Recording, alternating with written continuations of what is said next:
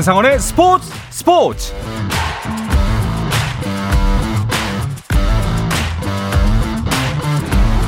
스포츠가 있는 저녁 어떠신가요? 아나운서 한상원입니다. 오늘 하루 이슈들을 살펴보는 스포츠 타임라인으로 출발합니다.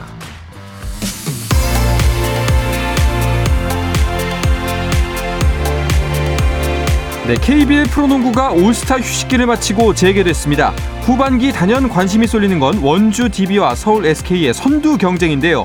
선두 DB가 후반기 첫 경기부터 출격했습니다. 상대는 상승세를 유지하려는 부산 KCC입니다. 자, 4쿼터가 진행 중인데요. 점수는 단 한 점 차입니다. 72대 69로 방금 석점 차로 벌어졌습니다. 또 한 경기는 고양 소노와 안양 정관장의 대결인데요. 오쿠하, 오쿠하노가 아반도를 공중에서 밀어 요추 골절 등의 부상을 입게 한 이후 첫 맞대결입니다. 아반도는 아직 회복에 전념하는 중으로 정관장의 전이가 남다를 수밖에 없는 상황이지만 데릴 먼로가 뛸 수 없다는 게 아쉽습니다. 이곳도 역시 4쿼터가 진행인데요. 매우 치열한 경기가 펼쳐지고 있습니다. 정관장이 70대 68로 두 점 앞서 있습니다.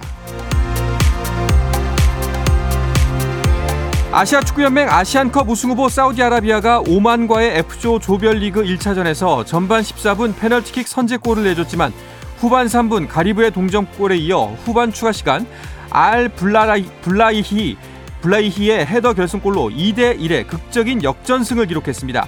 같은 조의 태국은 앞서 열린 키르기스탄과의 경기에서 두 골을 기록한 수파차이의 활약으로 2대 0 완승을 거두면서 이번 대회 동남아시아 팀 중 가장 먼저 승리를 기록했습니다.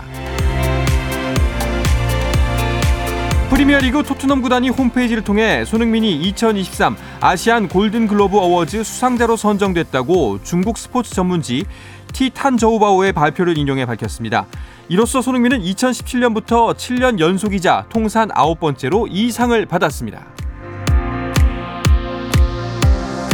프로야구 삼성 라이온즈가 자유 계약 선수인 내야수 강하룬과 계약 기간은 1 플러스 아, 1 플러스 1년 연봉 2억 5천만 원, 옵션 5천만 원 등 최대 3억 원에 계약했습니다. 미국 프로농구 NBA에서는 필라델피아가 덴버에 126대 121로 승리했습니다. 엠비드와 요키치의 시즌 첫 대결에서도 엠비드가 41점, 7리바운드, 10어시스트로 25득점, 19리바운드, 3어시스트의 요키치를 앞섰습니다.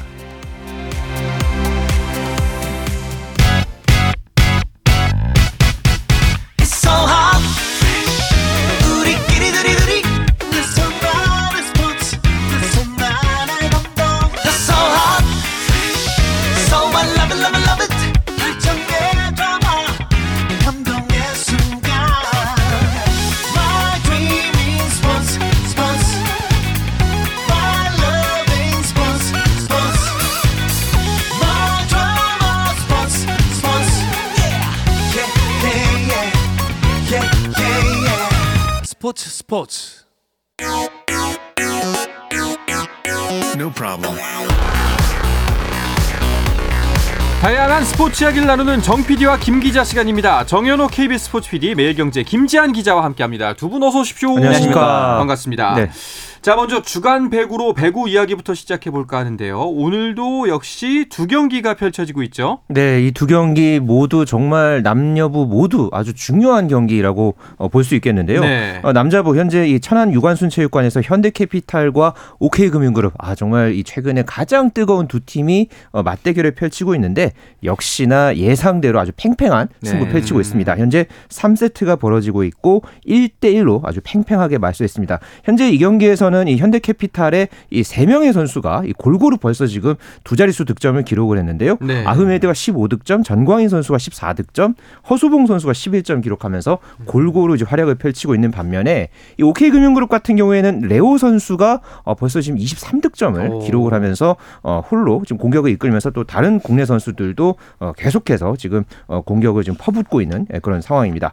어 여자부 경기 지금 장충체육관에서 GS 칼텍스와 흥국생명 경기 펼쳐지고 있는데요. 이 경기 역시 현재 1대 1로 팽팽하게 말소했습니다. 이 경기에서도 흥국생명에서는 김연경 선수가 단연 가장 많은 득점을 기록을 하면서 현재 17득점 기록을 하고 있고요. 레이나 선수가 12득점 현재 활약 중입니다. GS 칼텍스에서는 실바 선수가 21득점, 강소희 선수가 12점 현재 기록 중입니다. 네.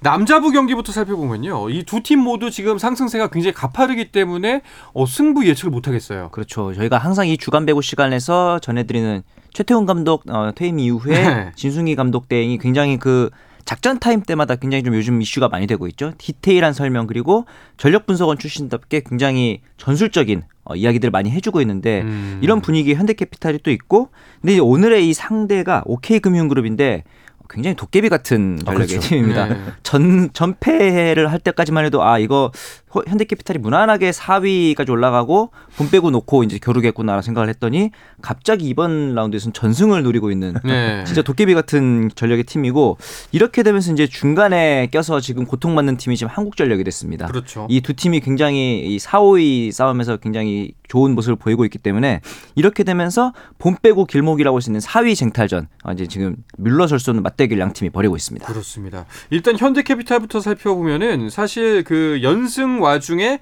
대한항공 만나면서 연승이 깨졌단 말이죠. 근데 사실상 그렇죠. 이 경기는 졌지만 저도 진 느낌이 별로 안 나는 경기였어요. 이 경기는 그리고 많은 이 배구 팬들이 하나같이 했던 얘기가 챔피언 결정전 보는 듯 했다 음. 이런 반응들이 많았거든요. 일단 이 경기가 역대 정규 시즌 최장 시간인 171분 혈투를 펼쳤습니다. 와. 그러니까 풀세트 접전이었는데도 거의 3시간 그렇죠. 그러네. 거의 3시간 가까운 이런 혈투를 펼쳐서 이제 세트 스코어 2대 3으로 어, 어, 대한항공에게 현대캐피탈이 졌는데요. 네. 그렇지만은 이 경기가 끝난 뒤에 이 현대캐피탈의 진순기 감독 대행의 이 멘트가 거의 뭐 그 준우승했지만 뭐 정말 잘 싸웠다 선수들을 격려하는 그런 메시지들이 어, 상당히 좀 인상적이었습니다. 네. 어, 결과는 졌지만 엄청난 소득이 있는 경기였다. 졌지만 가장 큰 소득이 있어서 어, 굉장히 만족한다라는 그런 반응을 보이기도 했고요. 특히나 이 대한항공을 만나면은 그 동안에 이 그 현대캐피탈 선수들이 좀 심리적으로 위축되는 그런 모습을 많이 보여왔는데 아. 이번 경기에서만큼은 심리전에서 지지 않았다. 음. 또 이렇게 이야기하면서 선수들을 다독이는 어, 그런 반응이 상당히 인상적이었습니다. 네. 네.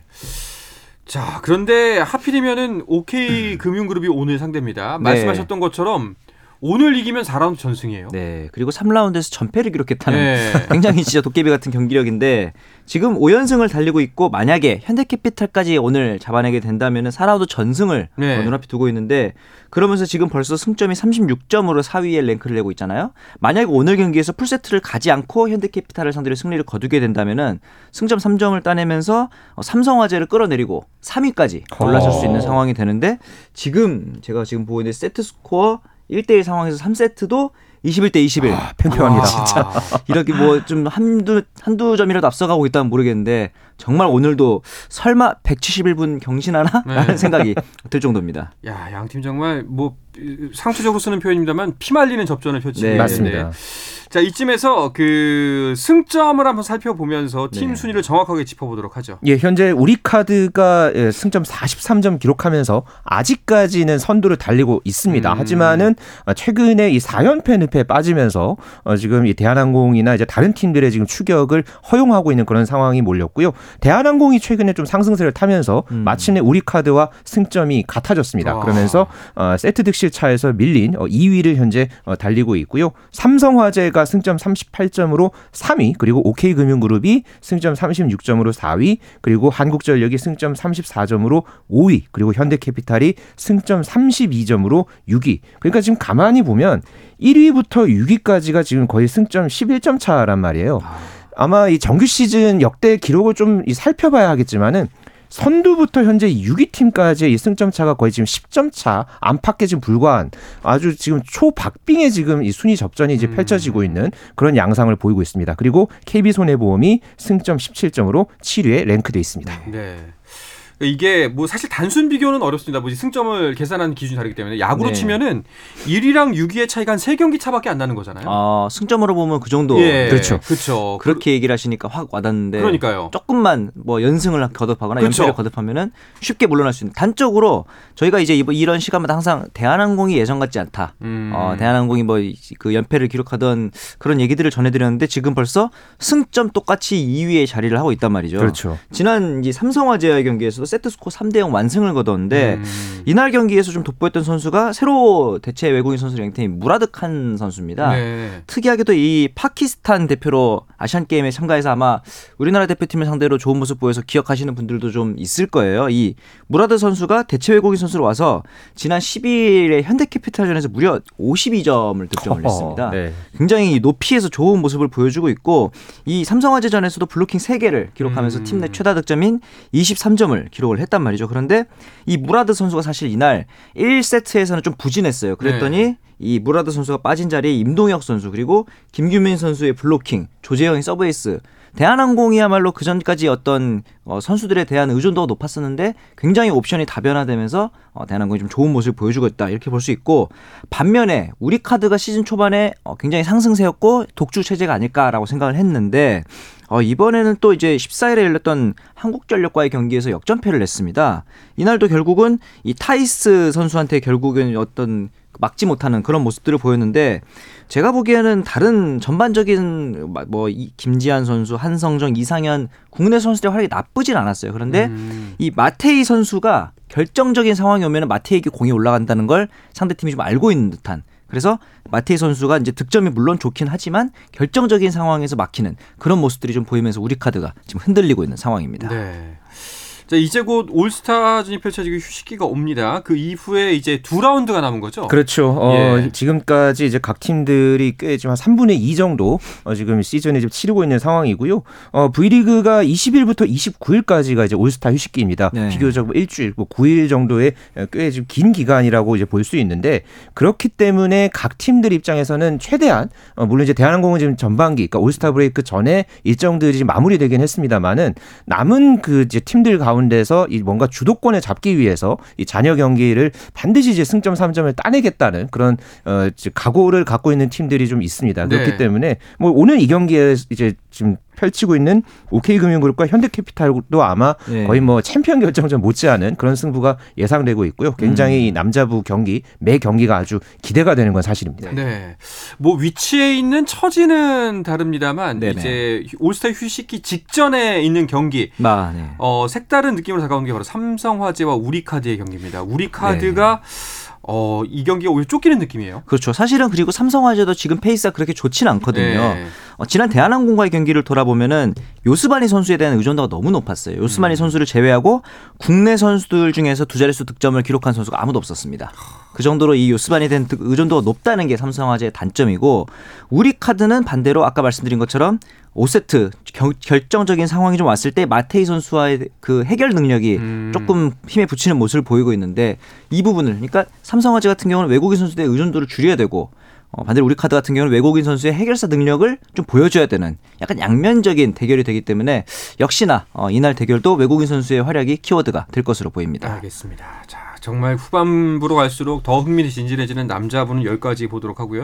여자부 순위표도 한번 살펴볼까요? 네, 현재 현대건설이 승점 55점 기록하면서 단독 선두 어, 이제 질주하고 있습니다. 그리고 흥국생명이 승점 50점으로 2위를 달리고 있는데 참고로 이 현대건설과 흥국생명이 나란히 18승 5패를 기록을 했습니다. 다만 흥국생명이 좀 더 풀세트 경기가 많았기 때문에 네. 예, 승점 면에서 많이 좀 손해를 본 그런 현재 2위를 달리고 있는 상황이 지금 있고요. GS칼텍스가 승점 40 40점으로 3위, 그리고 IBK 기업은행이 어, 승점 33점을 기록을 하면서 4위. 정관장도 승점은 같지만 이제 세트 득실률에서 밀린 5위에 현재 달리고 있습니다. 음. 그 뒤를 도로공사, 페퍼저축은행 순으로 현재 여자부 순위표 형성돼 있습니다. 네, 또 남자부랑은 다르게 여자부는 1위와 6위의 승점 차가 30점이에요. 아, 그렇죠. 그리고 예. 이제 사실은 각 팀별로 승점 차가 조금씩 크게 나는 맞아요. 부분이 좀 있습니다. 지금 1위와 2위 차이가 5점, 그리고 2위와 3위 차이가 10점, 3위와 4위 차이가 7점, 조금씩은 벌어져 있는데 그나마 이제 재밌는 부분이라면 1, 2위 경쟁이 조금 있다는 거. 근데 이것도 좀 많이 벌어진 상태고 그렇죠. 그 네. 이유가 뭐냐면 흥국생명이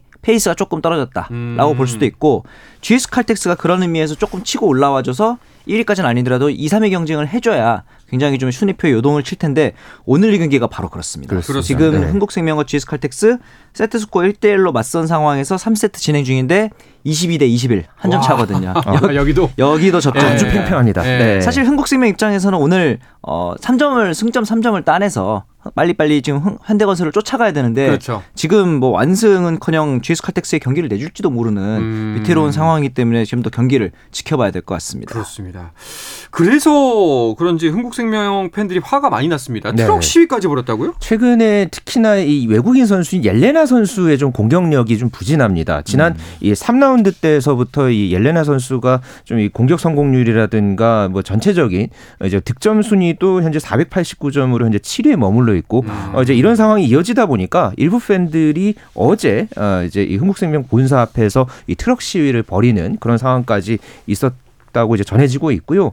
오늘 이, 이 GS 칼텍스전을 앞두고서 이 아본단자 감독이 어, 옐레나 선수의 이제 거치와 관련한 좀 언급을 한 게 있었습니다. 사실은 이 거치를 고민했다라는 좀 간접적인 그런 어떤 시인을 한 이 발언이 있었는데요. 데리고 오고 싶은 선수를 마음대로 데려올 수 없었다 이렇게 음. 이야기를 하면서 어 이제 옐레나 선수에 대한 거치를 좀 고민했던 그런 흔적이 있었던 부분을 좀 엿볼 수 있었습니다. 그러니까요. 사실 시즌 초반만 해도 흥국생명이 압도적이었거든요. 네. 근데 이제 외인이 부진하면서 네. 그 부진한 부분을 어쩔 수 없이 흥국생명에서는 이제 김연경 선수의 공격으로 몰릴 수밖에 없고 그러다 보면은 자연히 파회법이라고 해야 될까요? 맞습니다. 대처법이 이제 상대 팀들한테는 충분히 생기기 때문에 흥국생명이 막강한 모습을 못 보여주고 있어요. 사실 흥국생명이 막강한 이유는 외국인 선수 두 명 쓴다. 김연경과 아, 옐레나 네. 이런 얘기 있었는데 네. 지금 옐레나 선수의 모습은 외국인 선수에게 기대하는 모습이 아니거든요. 음. 지난 12일에 어, 한국도로공사전에서는 공격 효율이 마이너스였습니다. 아. 마이너스 10%를 기록을 할 정도였는데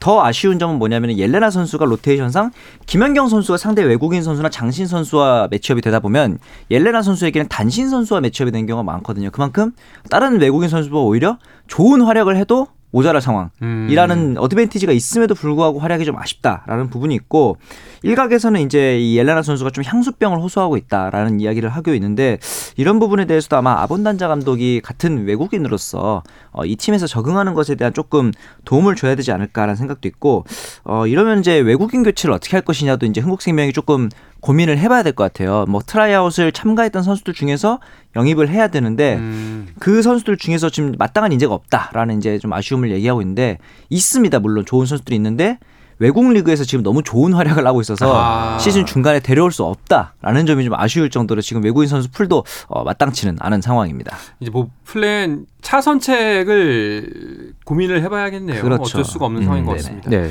여자분은 아까 짚어드렸다시피 사실상 그 순위의 사이사이별로 승점 차가 꽤 많이 나는 상황입니다.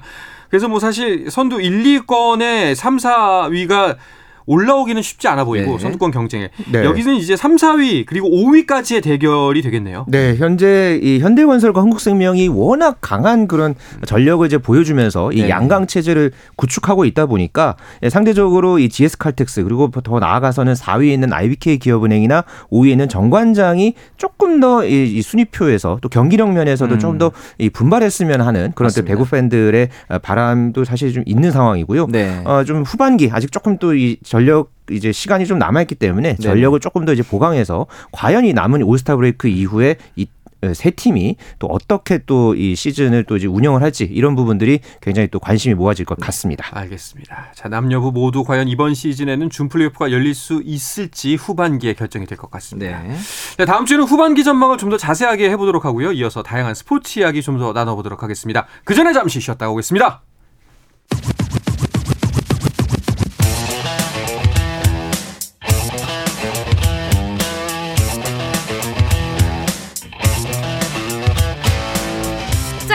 살아있는 시간 한상원의 스포츠 스포츠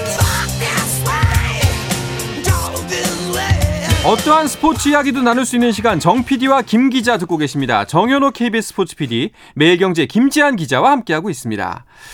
자, 호주 오픈 테니스 대회가 시작이 됐습니다. 그런데 권순우 선수가 출전했는데 아쉽게도 1회전에서 탈락하고 말았죠. 네, 이 메이저 대회 호주 오픈의 권순우 선수가 이 4개월 만에 부상 복귀전을 치렀는데요. 어, 이 열린 경기에서 슬로바키아의 세계 랭킹 163위인 이 루카스 클라인 선수에게 1대 3으로 패했습니다. 특히나 이 1세트와 3세트에서는 또 이 타이브레이크 접전이 있었는데 음. 아, 아쉽게 이 경, 이 게임들을 모두 내주면서 어, 결국은 이제 패하고 말았고요. 오늘 이 마르코스 기론 이 미국 선수와 남자 복식 1회전에도 나섰는데 이 경기에서도 이 독일 조에 1시간 12분 만에 0대 2로 완패를 당하면서 어, 호주 오픈 일정을 어, 권순우 선수가 마무리했습니다. 네. 두 분 혹시 경기를 보셨는지 모르겠는데 권순우 선수의 움직임 어때 보였나요?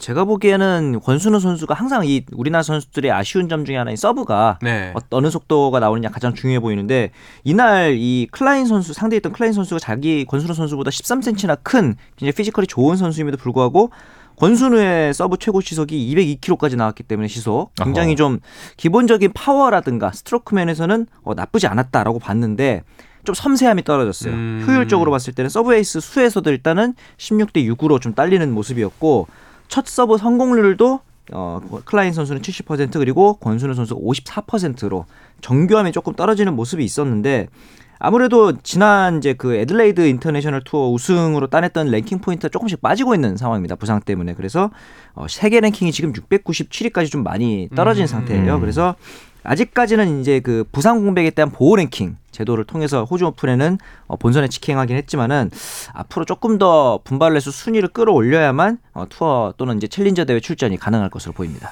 아마 뭐 프로 대회로 치면은 4개월 만에 복귀전이기 때문에 딱 네. 정현호 PD가 말했던 것처럼 그 경기 감각을 좀 더 끌어올려면 이제 그 섬세함이 다시 살아나지 않을까 네. 하는 부분이 있네요. 맞습니다. 자 그리고 메이저 대회에서 또 우리가 스포츠에서 기대하는 것들 중에 하나 이변이죠. 그렇죠. 이번 대회는 이변 없었나요? 일단 지금 1회전까지 이제 펼쳐진 상황에서는 이변이 그렇게 많이 나오지는 않았습니다. 음. 아, 이번 대회에서 이 호주 오픈 통산 11승을 노리는 이 조코비치 선수, 이 예선을 통과해서 올라온 이 18살 선수가 있거든요. 이 크로아티아의 디노 프리즈미치를 아, 4시간 1분 동안 아주 이 팽팽한 승부를 펼쳤는데 여기서 3대 1로 어, 조코비치가 승리를 거두면서 호주 오픈 29연승 행진을 이어갔고요. 네. 어, 톱시드 대부분이 통과를 했습니다. 이 남자부에서는 이 세계 랭킹 2위인 알카라스 선수, 3위의 이 다닐 메드베데프가 모두 통과를 했고요.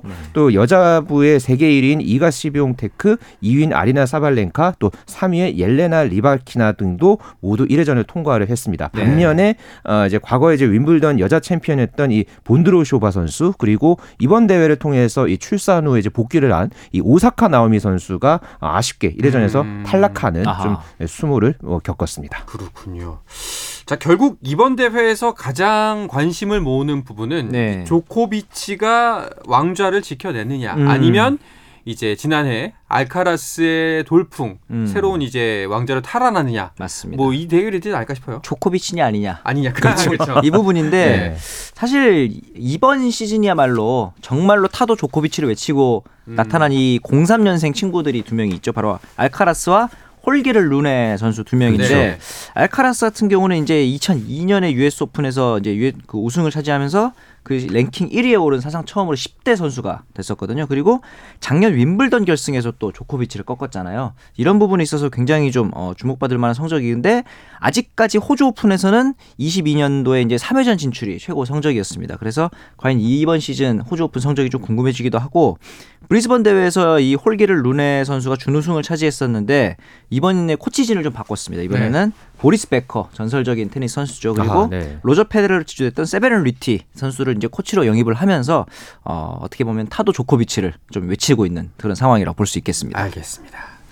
자 그리고 다음 소식은요. 저희가 그 지난주 유스 올림피 이야기를 좀 더 자세하게 나눠보겠다라는 예고를 드렸었는데 자 일단 명칭부터 살펴보죠. 2024 강원 동계 청소년 올림픽이죠. 맞습니다. 어, 지난 2012년 오스트리아 인스부르크에서 시작을 한 이 동계 청소년 올림픽이 어, 이번에 강원도에서 열립니다. 음. 그래서 아시아에서는 처음 이 대회가 열리게 됐고요. 어, 대한민국에서는 2018년 평창 동계 올림픽 이후에 6년 만에 IOC 주간 대회로서 어, 열리게 됩니다. 그래서 모레 어, 이제 대회 개회식 이 열려서 어, 오는 2월 1일까지 전 세계 80여 개국 어, 남녀 선수 1,900여 명이 참가할 예정입니다. 네.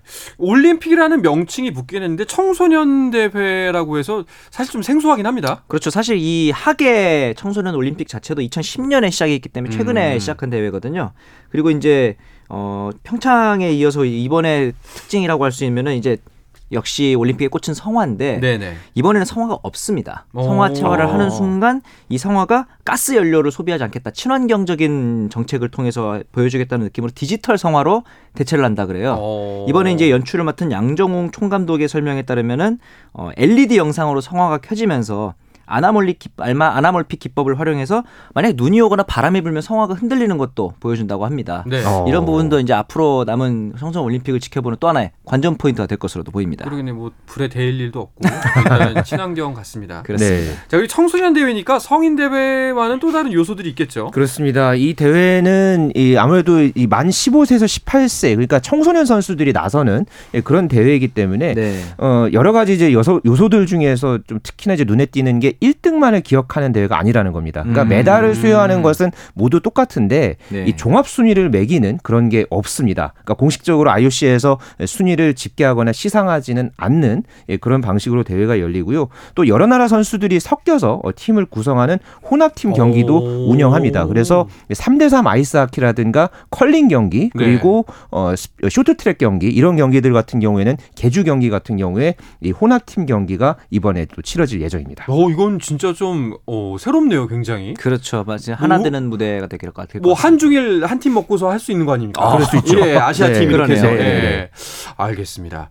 자, 뭐 청소년 대회긴 합니다만 사실상 오늘 어, 이 청소년 올림픽에 출전하는 선수들이 우리 스포츠의 미래지 않습니까? 그렇죠. 어떤 선수를 주목해 보면 좋을까요? 이미 이 성인 무대에서도 좋은 모습을 보여주고 있는 피겨 스케이팅의 신지아 선수가 아, 있고요. 네. 그다음에 스노보드에서는 최가온, 이채운 선수도 역시 어, 좋은 모습을 보여주고 있기 때문에 이번 청소년 올림픽에서도 좋은 성적이 좀 기대가 되고 썰매 종목 같은 경우는 이제 봅슬레이 모노봅에서 1인승 오늘 그 봅슬레이죠. 여기서 세계 랭킹 1위에 올라 있는 소재환 선수도 오, 어, 이번에 네. 어, 차세대 좀 썰매 천재로서 좀 기대가 되는 부분도 있습니다. 그리고 한 가지 더 말씀을 드리자면 경기장이 사실은 그 전까지 뭐 강릉 오발이라든가 이런 것들이 어, 좀 사용 빈도가 적어서 세트장으로 쓰이고 이런 상황이 있었는데 아, 예. 이런 경기장들을 좀 재활용해서 다시 한번 이 쓰임새를 만들어내는 이런 부분도 어, 주목해 보시면 좋을 것 같습니다. 일단은 우리가 또 평창에서 좋은 대회를 치러봤던 경험이 있기 때문에 충분히 맞습니다. 잘 해내리라 믿습니다. 맞습니다. 네. 두 분께서는 이번에 올림픽 가시나요? 네, 이번에 저는 이제 참가는 하지 않지만 마찬가지로 이제 국제 업무를 담당하고 있기 때문에 네. 어. 아, 사실 이제 개막식 같은 경우는 KBS에서 단독으로 현장에서 네. 어, 또 생중계를 하게 됐습니다. 근데 중계석이 없었거든요. 그래서 음. 이런 부분들을 좀 준비하느라 조금 애를 먹긴 했었는데 평창 올림픽 총 연출을 맡았던 어, 송승환 감독이 또 이제 해설을 맡아주시기로 했기 때문에 네. 이번 중계 방송 기대해 주셔도 좋을 것 같습니다. 네. KBS 함께. 네, 저는 이제 금요일 날 당장 이제 가지는 않고 다음 주부터 아마 이제 왔다 갔다 하면서 음. 서울과 강릉 평창을 오고 오가면서 어, 이제 다양한 소식들 전해드릴 수 있을 것 같은데요. 네네. 뭐 아까 이제 뭐 이 자리에서 말씀을 드렸지만은 예, 또 가깝게는 이 2026년 동계올림픽에서도 아, 볼수 그렇죠. 있는 미래의 주역들 어, 함께 또 많은 분들이 이 현장을 좀 찾아주셨으면 하는 바람도 가져봅니다. 네, 자 많은 응원이 필요할 것 같습니다. 이번 주 정 PD와 김 기자는 여기서 마치도록 하고요. 정현호 KBS 스포츠 PD 매일경제 김지한 기자 오늘도 고맙습니다. 고맙습니다. 감사합니다.